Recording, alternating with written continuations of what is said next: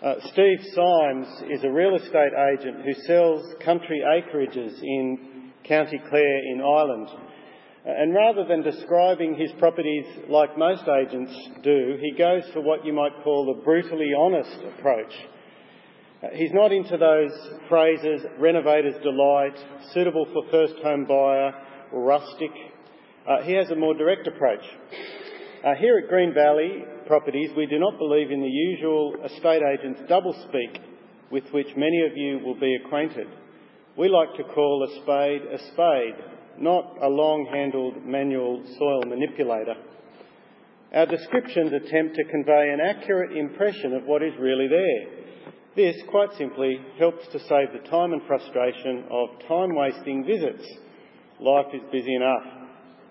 So that's his idea. And uh, he begins with uh, this property and describes it in this way.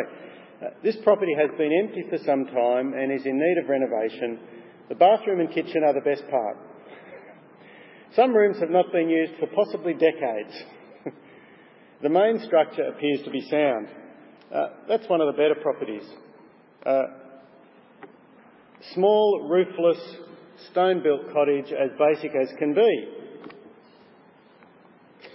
Uh, what was once a house-shaped pile of stones, now a wall or two with the rest missing. Um, some people might get a bit upset by that sort of honesty. Uh, maybe the owners or other real estate agents. But if I'm a buyer and if I've driven miles up a muddy track expecting to find a renovator's delight, only to find a dump, uh, I'd be more upset with the dishonesty of the description. If you've experienced something, what you really, uh, sorry, if you've never experienced something, what you really appreciate is somebody who knows and who can tell it to you accurately, uh, because that way you know what to expect. And apparently lots of people agree. Steve's business is going very well. Uh, describing things the way they are that's what Jesus is doing here in John chapter 8. Uh, telling it like it is to people who don't know the things that he knows. Some people appreciate it, some are just furious. Uh, and it begins by Jesus describing himself in verse 12 as the light of the world. I'm the one who tells things like they are, who sheds light into darkness, who will steer you in the right direction. I don't know whether you've experienced total blackness, maybe in a cave or something like that. So black you can't see your hand in front of your face. It's very unsettling. You don't know where you're going. Uh, you lose some sense of which way is up. Some people become so disoriented in total blackness they, they actually fall over. Uh, earlier this week, 12-year-old Jesse Hernandez fell through an access hole and dropped eight metres into the fast-flowing Los Angeles sewer system. And he spent the next 12 hours in the dark being swept along from one pipe to the next as rescuers tried to find where he'd gone. Imagine his confusion and fear, not to mention the smell and the discomfort he was eventually found one and a half kilometres from where he fell in 12 hours later uh, with the help of special cameras. 12 hours seems like a long time in the dark, but many people spend their whole life in the dark. The darkness of living without Jesus. Uh, the darkness of life without purpose or direction. Life that pursues uh, meaning and satisfaction and significance in all the wrong places uh, and then never finds it. Life where you get lost and you stumble and you fall over.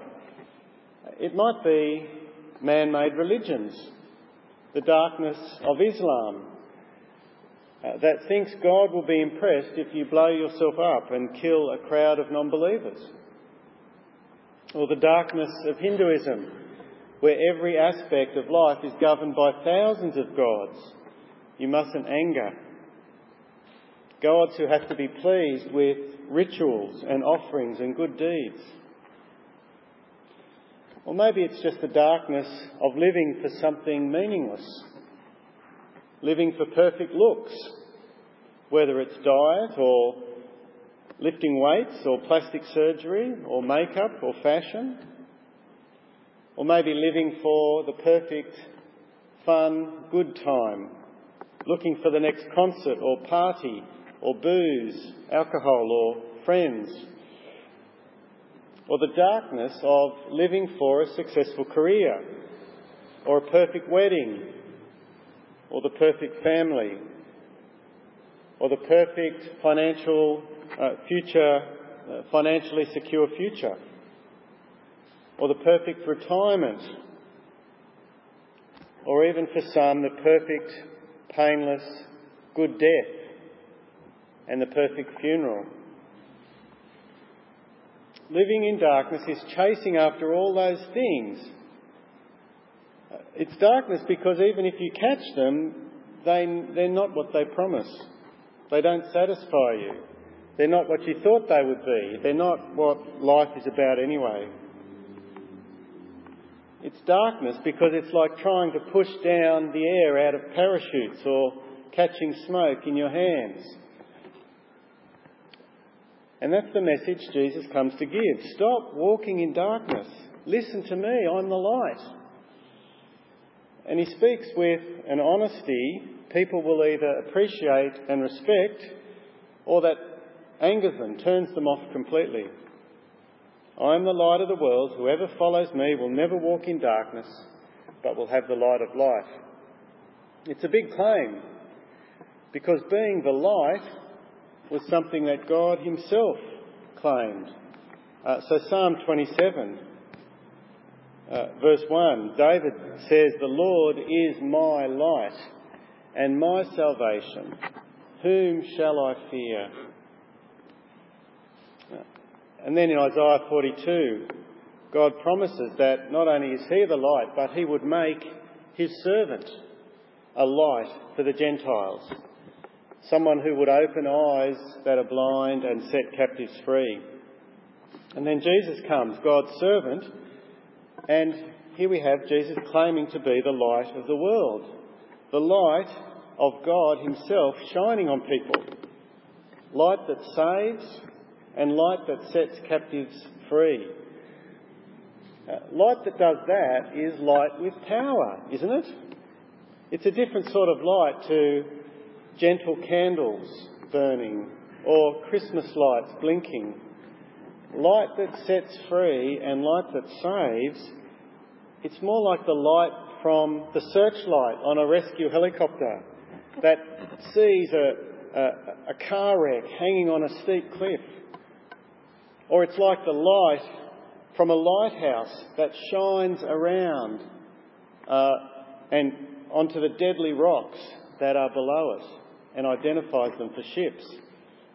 That's the sort of light that Jesus is when he says he's the light of the world. He's not just teaching morals or giving enlightenment and knowledge.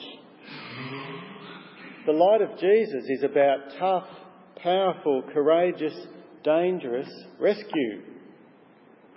The words of Jesus drag people from destruction. Uh, Jesus speaks plainly because the danger is great and near. When there is a fire, you want signs that point clearly to safety, don't you? When there's a shark, you want to hear a loud siren uh, if you're out in the water. You don't want someone going, um, excuse me, um, could everyone please get out of the water? There's a big shark coming behind you. You want a big siren. When you're about to drop into a raging flood, you don't mind a, a rough, strong grip that holds you firm. Uh, and that's Jesus speaking direct words. Uh, in all of these words here in chapter 8, he makes four statements about people, uh, four choices. On the one hand, you can listen, you can appreciate what he says and be warned, you can believe and be saved. Or you can ignore the warning and stay in darkness, be offended, and not be saved.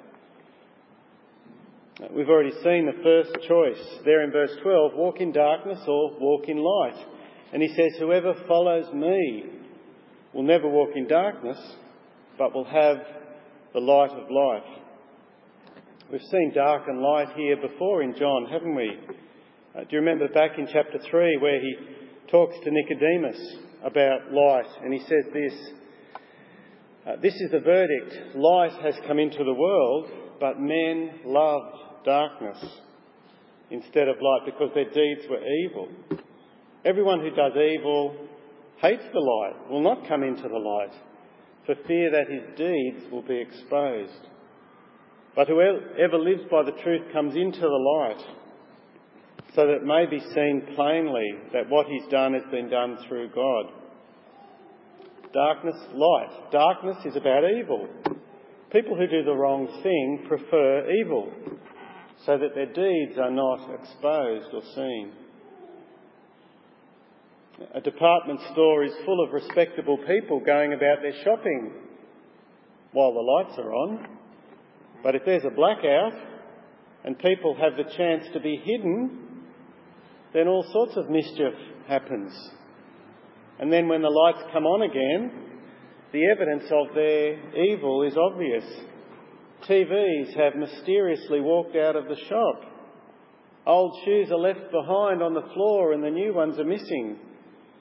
Handbags are missing and cash registers are open. People love darkness if their deeds are evil. But Jesus promises that following him will mean you walk in the light. There's no fear that your deeds will be exposed. Your sin has been dealt with when you follow Jesus. There's no longer guilt or shame. That's better than hiding in the shadows. So there's Jesus' first choice darkness or light. Follow Jesus and walk in the light. Well, after this, there's a bit of disagreement with the Pharisees, and then Jesus comes up with choice number two the choice of death or life. Look there in verse 21. Once more, Jesus said to them, I'm going away, and you will look for me, and you will die in your sin. Where I go, you cannot come. And then again in verse 24, I told you that you would die in your sins. If you do not believe that I am the one I claim to be, you will indeed die in your sins. Jesus is the light who wants to rescue. Uh, a rescue that's a matter of life or death. Uh, he's been sent so people don't die, don't die in their sin, uh, to deal with their sins. Uh, he, he's come to deal with their sins so that physical death is just the beginning and uh, uh, is simply the doorway to eternal life. I've been with a number of people in hospital as they prepare to die. Uh, and people have a strong sense of wanting to get their affairs in order, uh, to make apologies and to restore relationships. They don't want to die and leave things in a mess. And Jesus is offering that chance uh, with a relationship that's more important than any other our relationship with God. He offers the chance not to die in your sin, the, the chance of dying without sin being sorted out. Sin is what separates us from God. It's ignoring His rule. And unless we deal with that, we go into eternity as His enemy. But Jesus offers an alternative to that. I'll read verse 24 again, but I'll, I'll flip it around and take out the negatives. If you believe that I am the one I claim to be, you won't die in your sins. Our first choice, darkness or light, was about following.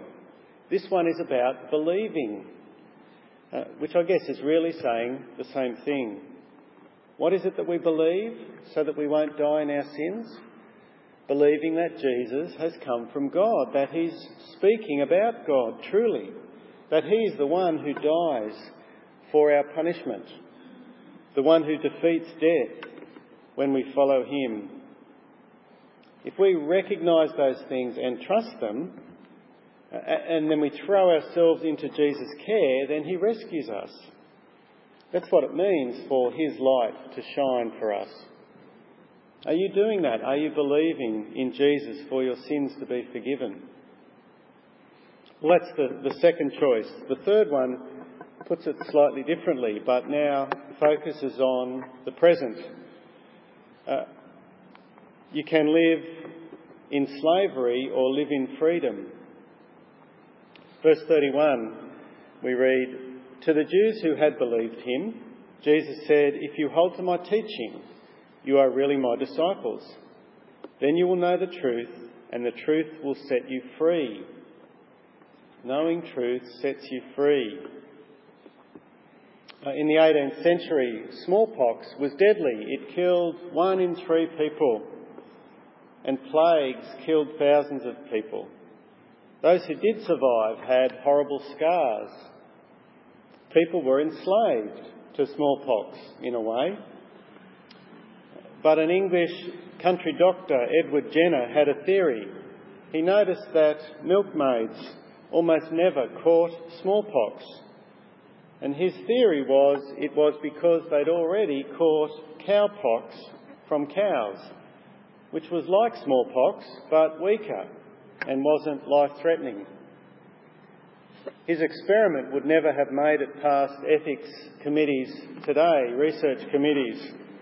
But what he did was, over a number of days, he injected an eight year old boy, James Phipps, with the pus from cowpox sores of milkmaids.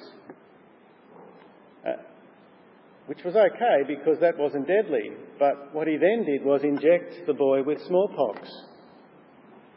James got sick, but then recovered with no side effects. Uh, Jenner had discovered immunology, the body itself produced a defence against the cowpox, which protected it from the smallpox.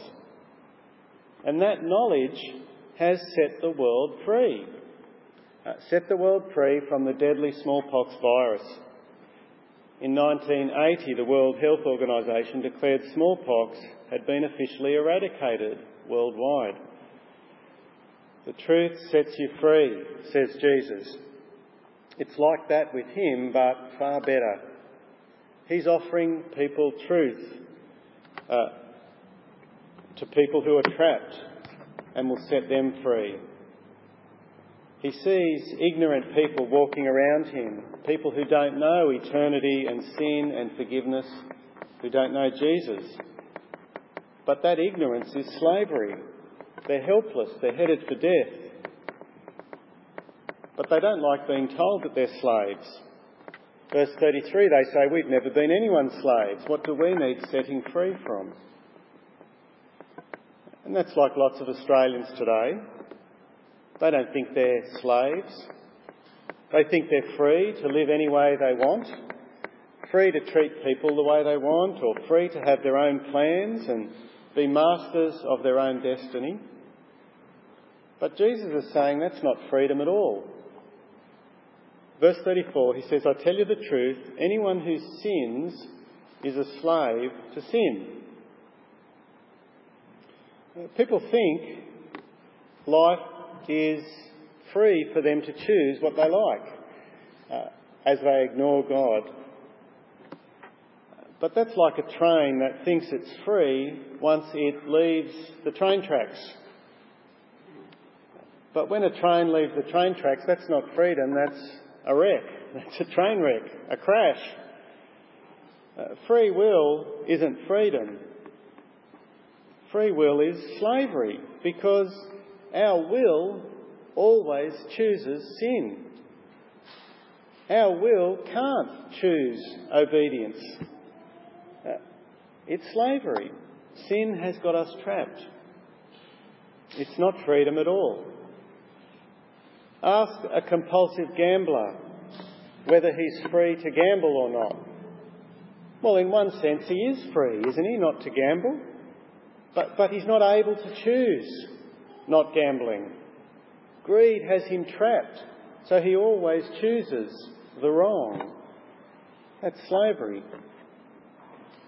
Ask the moral person trying to impress God with perfect behaviour whether he's free to earn his salvation. Well, in one sense, he's free, but he's not able to do that. He's not capable of perfection.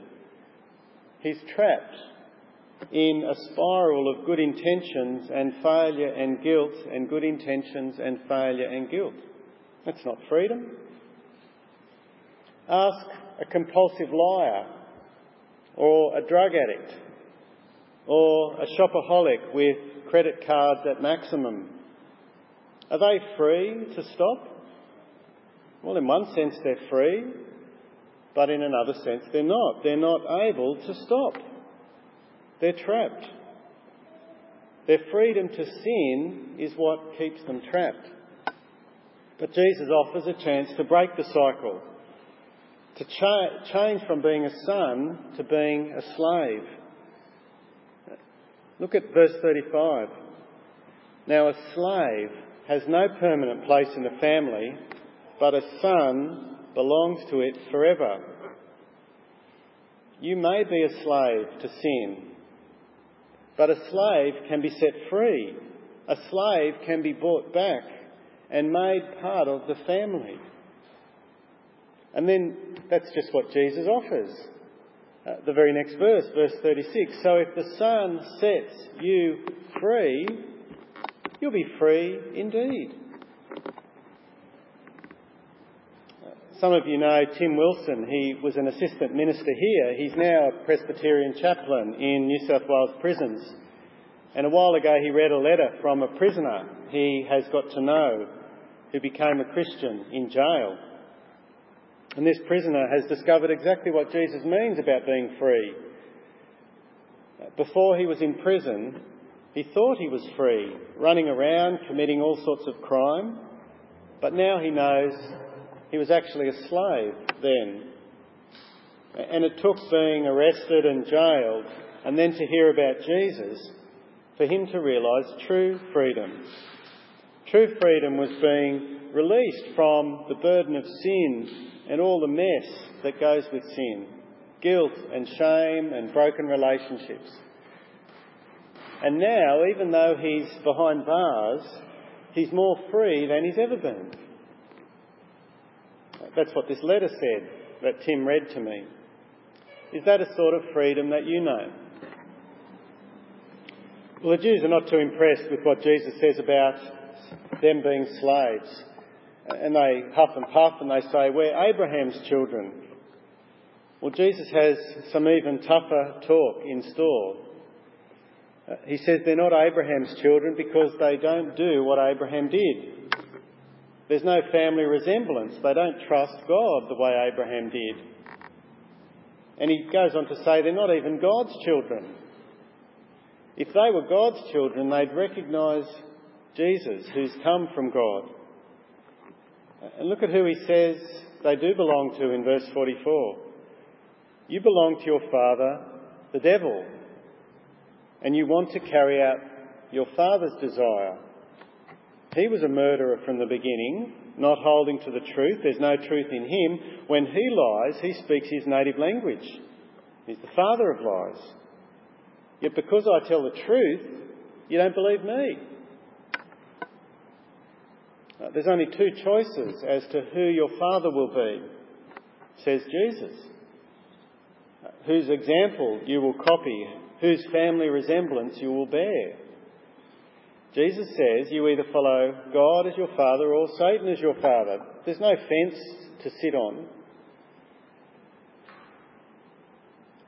And that means your moral, kind, generous grandma, uncle, school teacher, neighbour, workmate, if they don't recognise Jesus, then they are following their father, the devil. Now that's tough talk, isn't it? That, that's hard to say. And if that was just me, I, I'd feel like I want to apologise for it and soften it. But this is Jesus. You'll have to take it up with him, I'm afraid.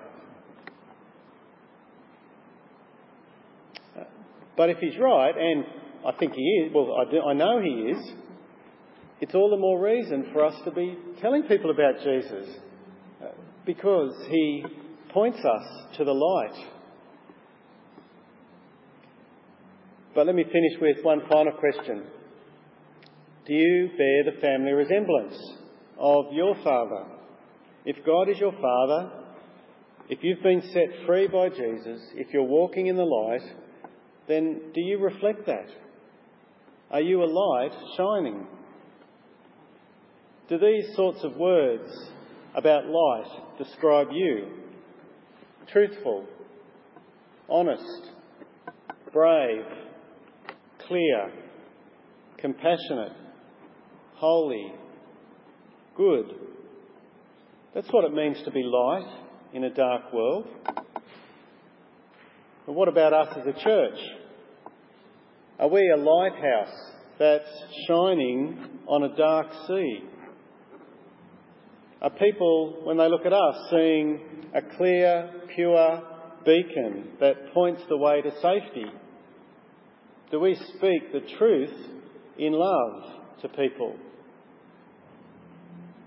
Listen to how the Apostle Paul described what a church would look like. Philippians 2:14 Do everything without complaining or arguing so that you may be blameless and pure children of God without fault in a crooked and depraved generation in which you shine like stars in the universe as you hold out the word of life Jesus is the light of the world who rescues people from darkness. Let's bear the family resemblance. Let's make his light shown. Uh, let's make his light known. Let's pray. Our Heavenly Father, we thank you that Jesus is the light. Help us to see him, to follow him, to believe in him, to walk in darkness, uh, to walk in light instead of darkness. Amen.